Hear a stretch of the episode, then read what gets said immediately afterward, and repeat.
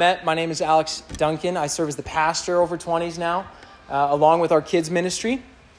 And in 20s, we want to see the gospel of Jesus Christ transform young adults in Rockford and in the areas around us. So that is our mission. And the way that we get there, the way that we get to that mission, is doing two things we declare Jesus and we develop Jesus followers. And so every time you're coming to 20s, those are what you should expect. We're going to proclaim Jesus. We're going to tell you more about what he did on the cross for you and how that frees you from sin. But with that, we're also going to try and develop you. that happens through preaching, but it also happens through worship as we sing. God moves our hearts to be in line with Christ. It happens through life groups. I mean, how many of you are in a life group right now? 20s life group? Come on. And those have been awesome. I know we enjoy ours. That's a place where God is developing you as a Jesus follower. One on one meetings, like all that stuff. We're doing it because we want to develop you. We want to help you grow in Christ. And the only way that's going to happen in our worship, in our preaching, in our life groups, in our one on ones is if it's centered on this. If it's centered on God's word. We believe in the Bible. We're Bible people here at 20s. And if that ever changes, then 20s shouldn't exist anymore. Because this is what brings us together. We believe this is the inspired word of God, that He has spoken it to us with authority, and that when we submit to it, our greatest joy is found. Our greatest joy is found when we come under the word. And I think that's really important because we can just be so easily pulled. I know for me, I have to confess that every morning. Lord, I don't even want to read the Bible right now. Like, I want to just like scroll on my phone and watch YouTube shorts or something. But then it's like, no, that is not joy. Joy is coming to the Word. And so uh, we're always going to be coming to that, and that's what we're going to do tonight. So if you have a Bible, you can turn with me to John chapter 15. You can also go there in your phone if you have it on there. And uh, as you guys are turning there, let me ask you this Have you ever heard the saying, sticks and stones may break my bones? Yeah? How does it end? Sticks and stones may break my bones, but words can never hurt me. Right? It's the school rhyme we all learned as kids. And uh, what it's supposed to mean is that the one saying it is unaffected by name calling or insults. So if you're on the school playground and like little Johnny comes up to you, do we have any Johnnies in the room? Okay, little Brendan, little Brendan comes up to you. That's not in my notes. little Brendan comes up to you and he's just like, nah, nah, nah, nah. he's making fun of you. A valid defense a valid defense would be to say, well, sticks and stones may break my bones, words will never hurt me. Apparently, you could say that, and it would defend you, and you would supposedly be able to stay calm and all those things. And uh, I would say that's great and all uh, if your enemy only has words to throw at you. But what do you do if they bring the sticks and the stones? In Matthew chapter 16, when Jesus told the crowds how much it would cost to be his disciples, he didn't say, you know, pick up some dandelions and come follow me. He said, take up your cross. Likewise, in Matthew chapter 5, verse 10, he says, Blessed are those who are persecuted for righteousness' sake. And as if that's still not enough, in Philippians chapter 1, verse 29, Paul says to the believers, uh, It has been granted to you for the sake of Christ that you should not only believe in him, but that you should suffer for his sake. You know, suffering is something that we all go through. It doesn't matter if you're a believer or a non believer, that's going to happen because of sin.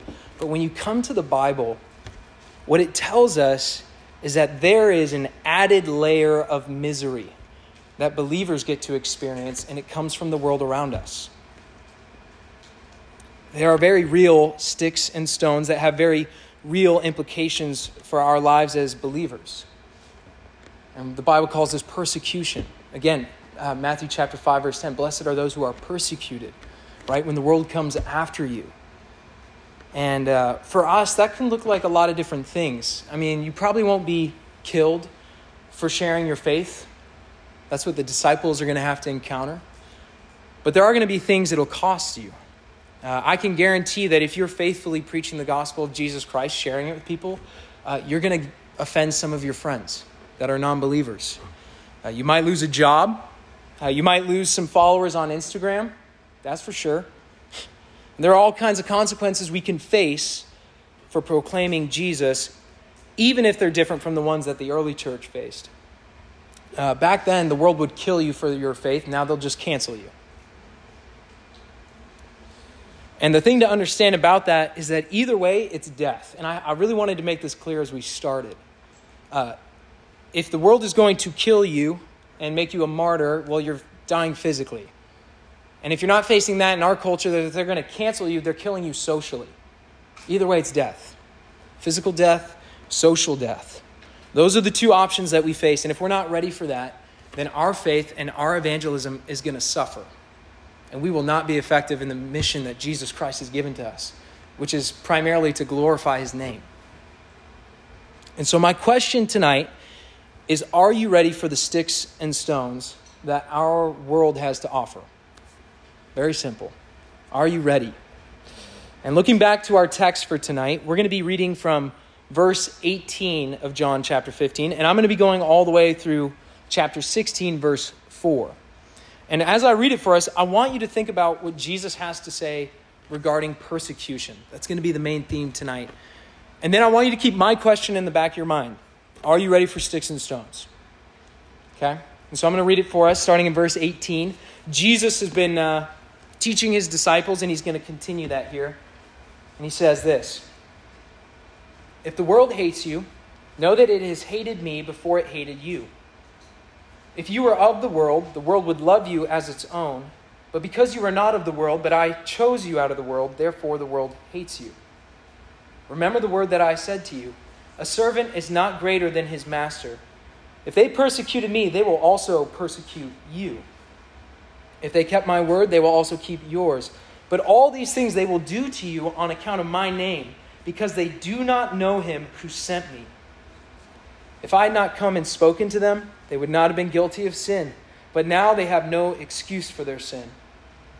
Whoever hates me hates my Father also. If I had not done among them the works that no one else did, they would not be guilty of sin. But now they have seen and hated both me and my Father. But the word that is written in their law must be fulfilled. They hated me without a cause.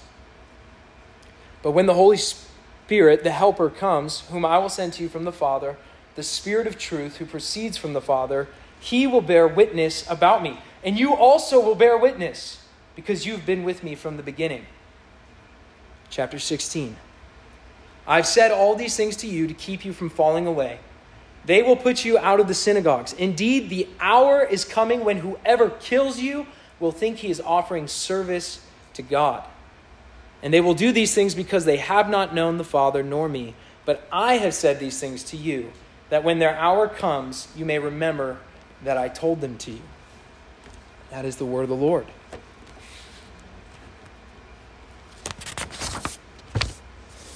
In the Gospel of John, what's important for us to understand when we come to this text is that the disciples have not really faced persecution yet. I mean, they've been going with Jesus for a couple years now, three years maybe.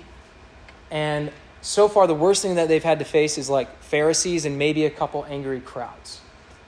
Um, they haven't had to die for their faith yet, they haven't had to really suffer, but that is about to happen.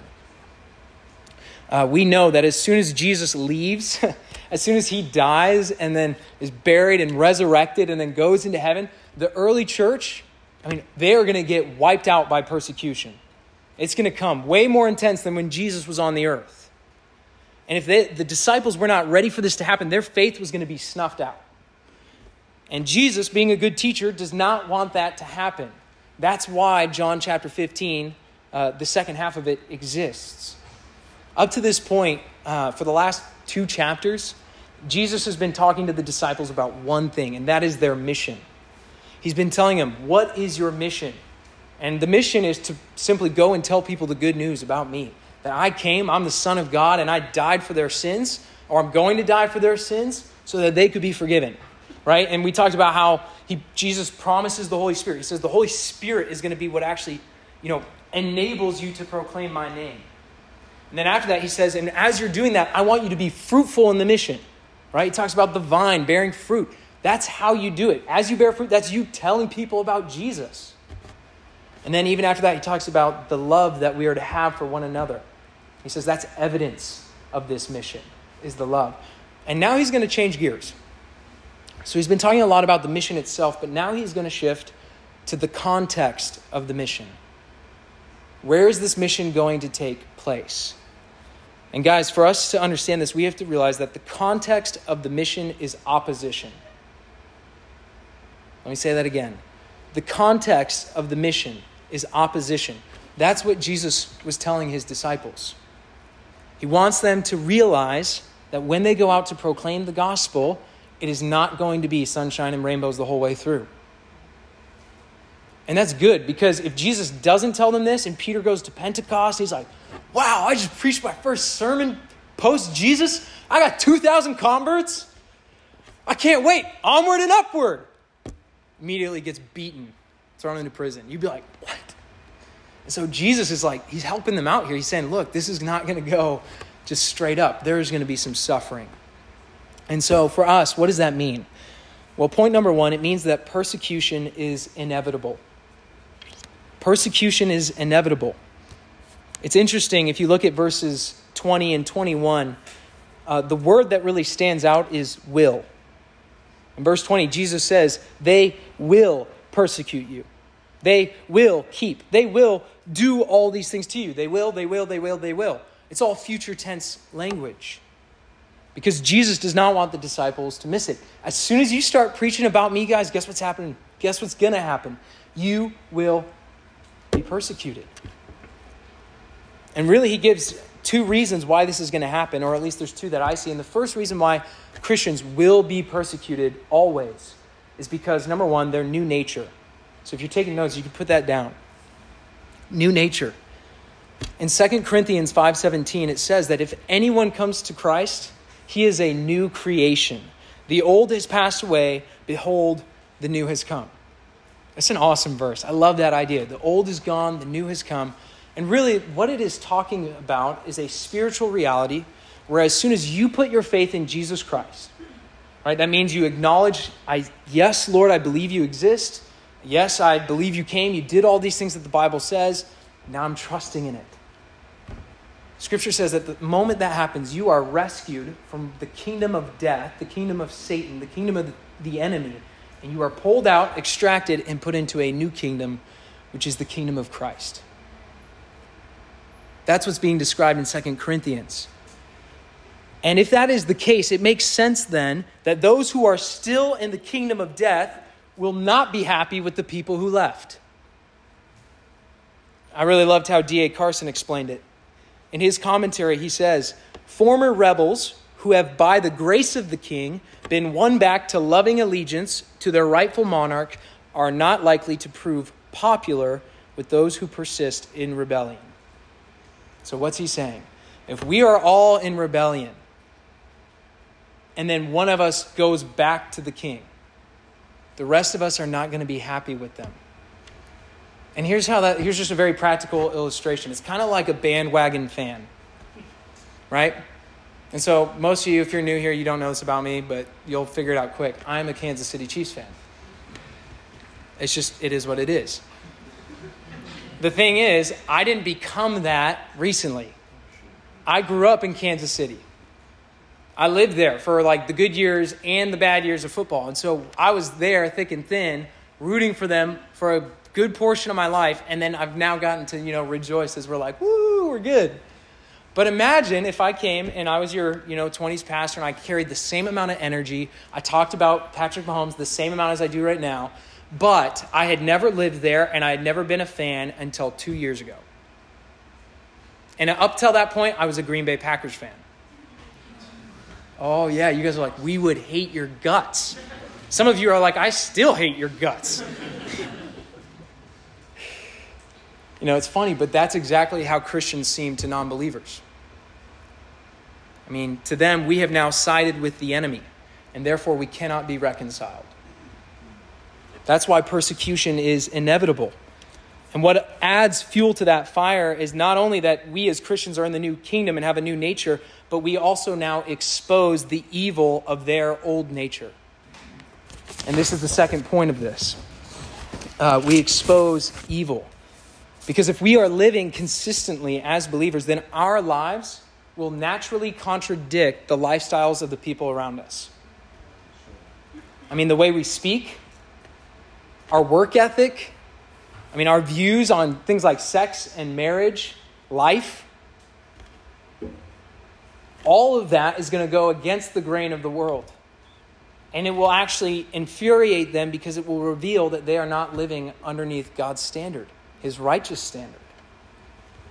And because we contradict them and are unwilling to affirm them in their sinful lifestyles, our existence, and get this, not our going after anybody, but our mere existence will be taken as a direct offense that in their eyes warrants an attack.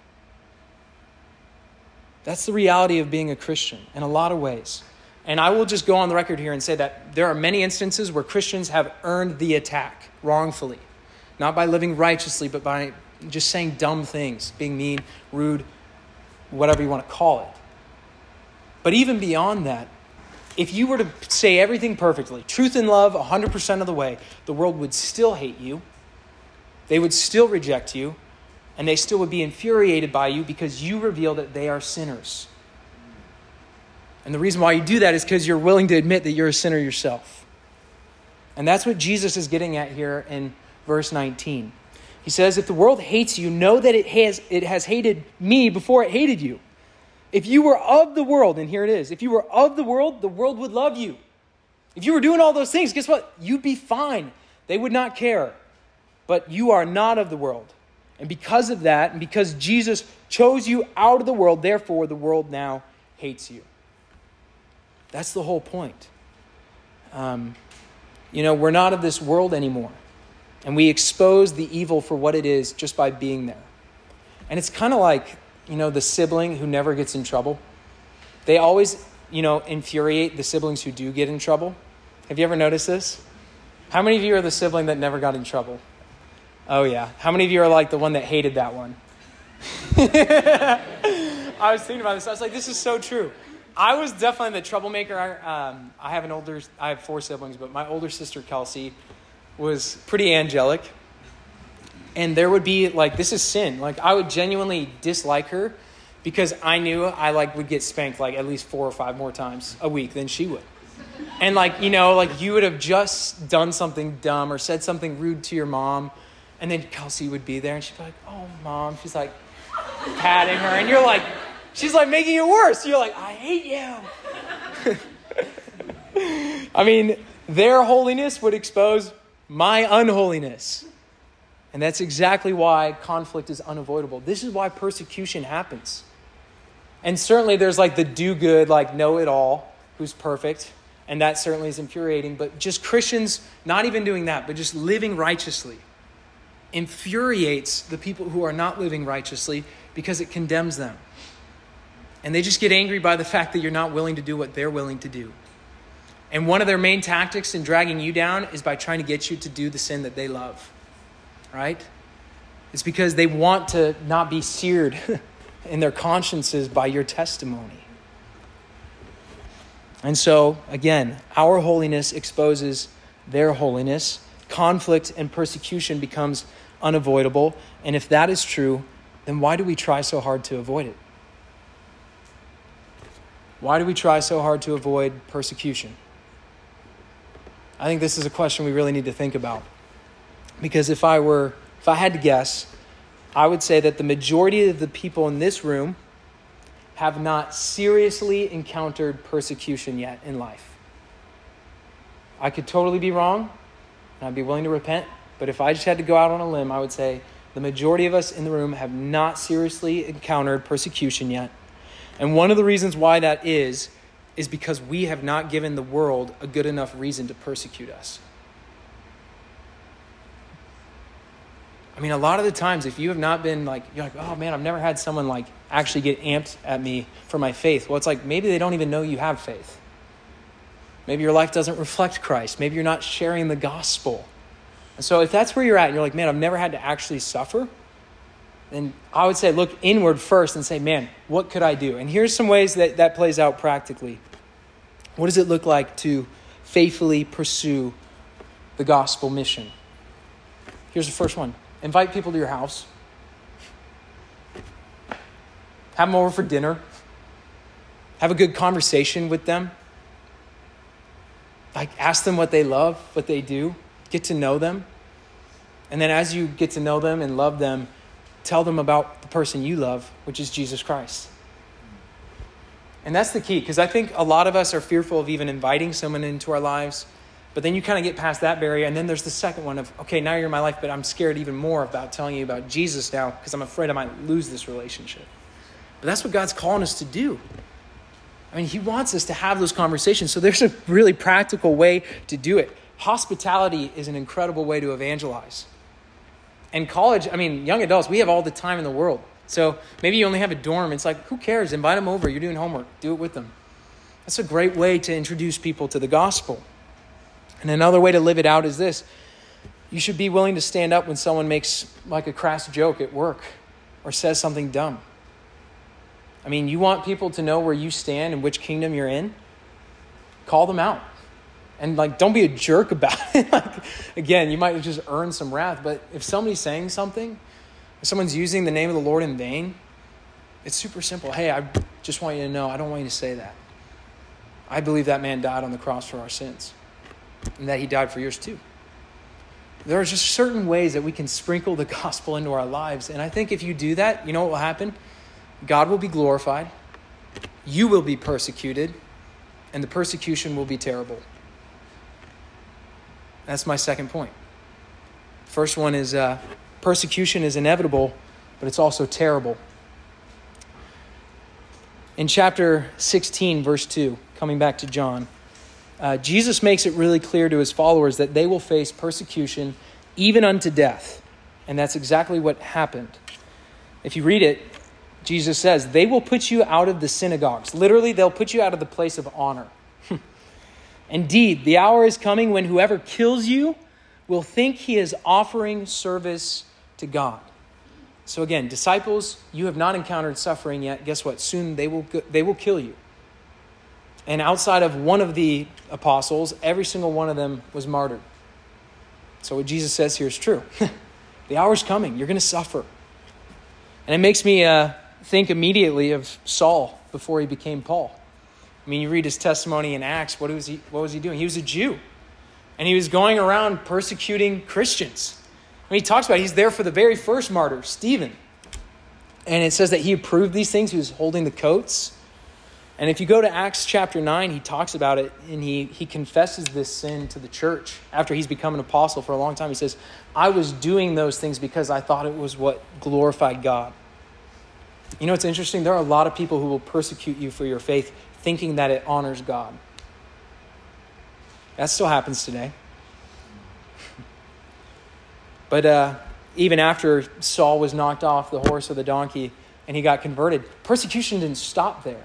In fact, right after Saul, you have Nero. And Nero comes, and he was the emperor of Rome.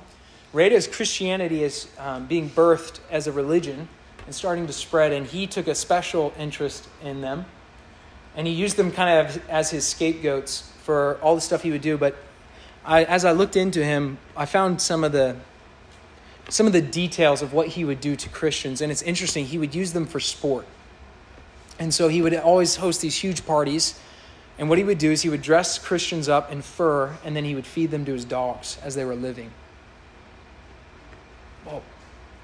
On top of that, if you were a guest, uh, as you walked in, you would see rows of you know believers crucified. And then if the party was at night, it would not be lit by torches, but by human beings who were covered in tar because they believed in the name of Jesus Christ. I mean, you keep going throughout history, and Christians have been burned, crushed, cut, torn, beaten, mocked, drowned, shot, beheaded you name it, and it's been done. And I even think of uh, our context. Even uh, a couple months ago, I was reading up about a young pastor who was shot in Arizona while street preaching. I mean, that was crazy. He's 26 years old. He's ex military. I think he was he had just gotten out or he'd been honorably discharged. He's preaching the gospel. He's a father, has two kids. And as he was evangelizing, literally telling people about the hope they had in Jesus Christ, someone came up and shot him in the head. I mean, he wasn't bothering anyone. I don't think he was going after anyone. He's just there guys, somebody died so that you could be safe from sin. And that was enough for someone to attack him. I mean, that dude's testimony is crazy. I'd encourage you to look it up. He's a pastor. He would literally go street preach every day on Sundays, right before going to church for the evening service. And that's what he was doing. And what's even crazier about it is that God spared his life and he's alive right now. Like, praise God. The Lord miraculously sustained him through it. But again, guys, throughout history, that is the kind of opposition that the Christian faith has had to endure. I mean, many believers have died terrible deaths for the sake of their faith in Jesus Christ. And I think that should sober us. I was reading this and I was just praying, God, would you give me the strength of my faith, if that were to ever happen, that I would be able to play the man. Because I don't know if somebody's saying, I'm going to light you on fire, or even worse, somebody you love on fire. Is that, God, do I have that kind of faith? Man, millions of people have died for the name of Jesus Christ. What a powerful name it is. In our day and age, it's interesting, but I already mentioned this, it looks a lot different. Uh, guys, we are blessed. We live in a place where we do not have to suffer that right now, and I'm thankful for this country. I'm thankful for the religious freedoms that it gives us, that we could even gather right now. Like, there are countries all over the world where they would just, I mean, they give up anything for this right here. And so we get to have this moment, but in our day, we still face persecution. And guess what? It is still terrible because you will not be made into a physical martyr, but a social martyr. And if you want to uphold any kind of biblical values that go against the grain, they will come for you and you will get canceled. I mean, what that really looks like is you will have to deal with name calling, false accusations, verbal manipulation, and whatever tactic they can come up with to try and push you outside of the camp. And if I were to kind of assess what's going on, that's what it is. Okay, you're a Christian. We want to make you feel as if you're outside of what's civilized. And if we can keep you there long enough and just squeeze you down, then maybe you'll give up on saying stuff about Jesus and making us all feel so guilty. So that's what we're facing right now. And nowhere is that pressure felt more than this group right here in our church. Maybe the middle schoolers and high schoolers. But it's young adults that are being squeezed more than anyone else right now because you want people to affirm you. I mean, that is like a natural desire. People are like, yes, I want to be affirmed. Oh, and then you realize that's sin. That's fear of man. The only person I need to affirm me right now is God and then whoever's following him. but it's still a real thing. Like, it hurts. If you've ever had friendships that you've had to lose because of your faith, you've had people come after you, lie about you, manipulate you, it's persecution. The world wants us to feel alone and isolated. And uh, even though they would claim to be inclusive, they will be the first ones to exclude you because of their hatred towards Christ. And I feel like this is again something I should say. When you're in that moment, if you're there right now or if you've ever been it, there it's not so much that they hate you. And John chapter 15 literally says this. It's not that they hated you, it's that they hate Jesus Christ. That's why they're coming after you is because they cannot stand the fact that an almighty God is in control of their lives and they don't get to decide what they want. And even though that God is perfect and holy and loving, they would rather reject him than follow. That's why they're hating you in that moment. Why that's really important for you to understand is because if you don't understand that, you will in turn hate them. And you will be enraged and you will be bitter. But if you recognize this is all in Jesus, they're rejecting him, not me right now. I mean, Praise God, they're rejecting me as I'm in Him. I'd rather stand with Him. But it just allows your heart, it frees it up to not be vindic- like vindictive, vindictive against them, and to actually want to like share the gospel even more because you want them to be saved. And so that's what you need to be gearing up for if you want to follow Jesus. I love that Jesus doesn't like, he's not a con man. He's not trying to sell his disciples on following him. He's going to tell you straight up there's a cost. It means you're going to suffer socially, you're going to lose friends, you're going to be in awkward situations. But it's worth it. It is worth it to be a social martyr for Christ. It's worth it to be a physical martyr for Christ because he's the King of Kings. And uh, as I was going through this, I could think of no better verse to share with you guys. And I just want to read this, and I hope it encourages you. It's from 1 Peter 3. In verse 13, he says, Now who is there to harm you if you are zealous for what is good. But even if you should suffer For righteousness' sake, you will be blessed. Have no fear of them, nor be troubled, but in your hearts honor Christ the Lord as holy, always being prepared to make a defense to anyone who asks you for a reason for the hope that is in you, yet do it with gentleness and respect, having a good conscience, so that when you are slandered, those who revile your good behavior in Christ may be put to shame. For it is better to suffer for doing good if that should be God's will, than for doing evil. If I could just speak that over us, I hope that's true. That's a hard place to get to, but to say, Lord, it is better for me to suffer for loving Jesus than for doing evil. And to count ourselves blessed when we step into that. And uh, as you do, as you step into that persecution, it's inevitable, it's terrible, but finally, this is the hope. And I wanted to end on hope because you want the good news to be the, what sticks. But persecution is also bearable. It's bearable. And for something to be bearable, that means it can be endured, it can be outlasted. And the promise of God's word is that no matter how hard the world might come against you, the temptation will not be so great that you cannot overcome it by the power of the Holy Spirit. I love verse 26. He says, But when the Helper comes, who I will send to you from the Father, the Spirit of truth, who proceeds from the Father, he will bear witness about me. And guess what? You also will bear witness because you've been with me from the beginning. Guys, that is an awesome promise. I mean, in those moments of persecution, the Holy Spirit, who is himself God, will be with us and he will bear witness to Jesus Christ as we suffer. And he will also strengthen us in that moment. I love that the weight of enduring persecution is not on us alone. We get to share it with someone. And uh, if you've ever had to suffer through something alone, you realize really quickly that it's better when you have someone next to you.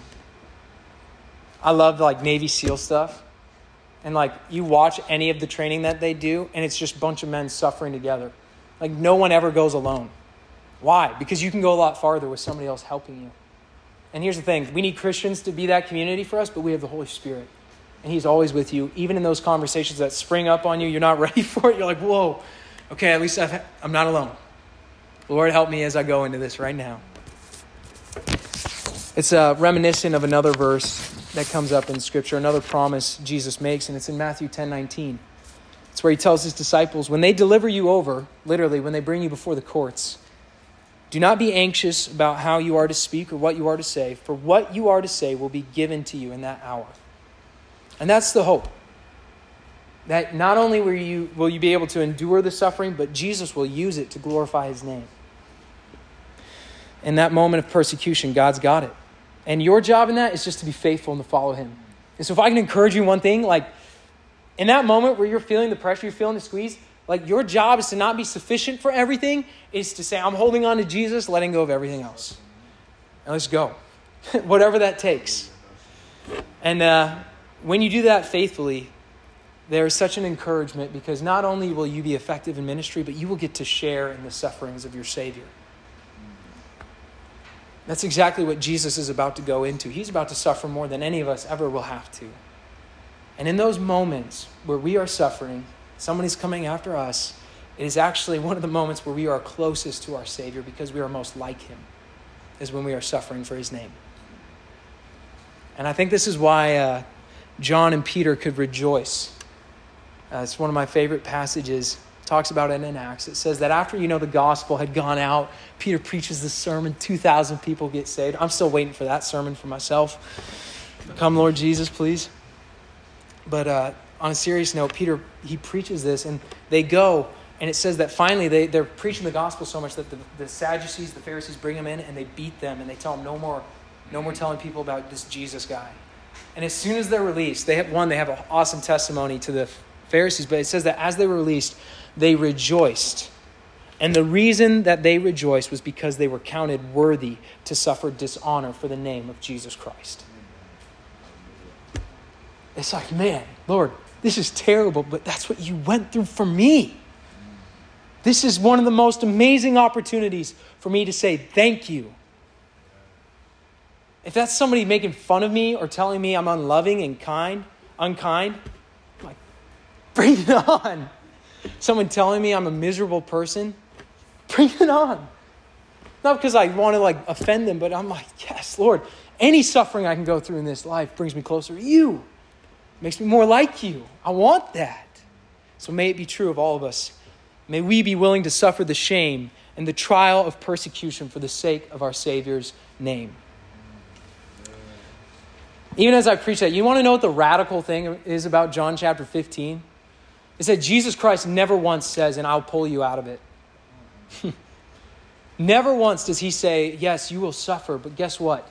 I'll like pull you out. I'll come down. You're going to have your like, uh, what is it? Uh, Shadrach, Meshach, Abednego moment. I'll be there. He's like, I will be there, but you may burn. And that's going to happen. I mean, again, the guy in Arizona, like, this is now daily. This is in our time. And he doesn't promise that he's going to take us out of the trial, but he does promise that he'll see us through to the very end.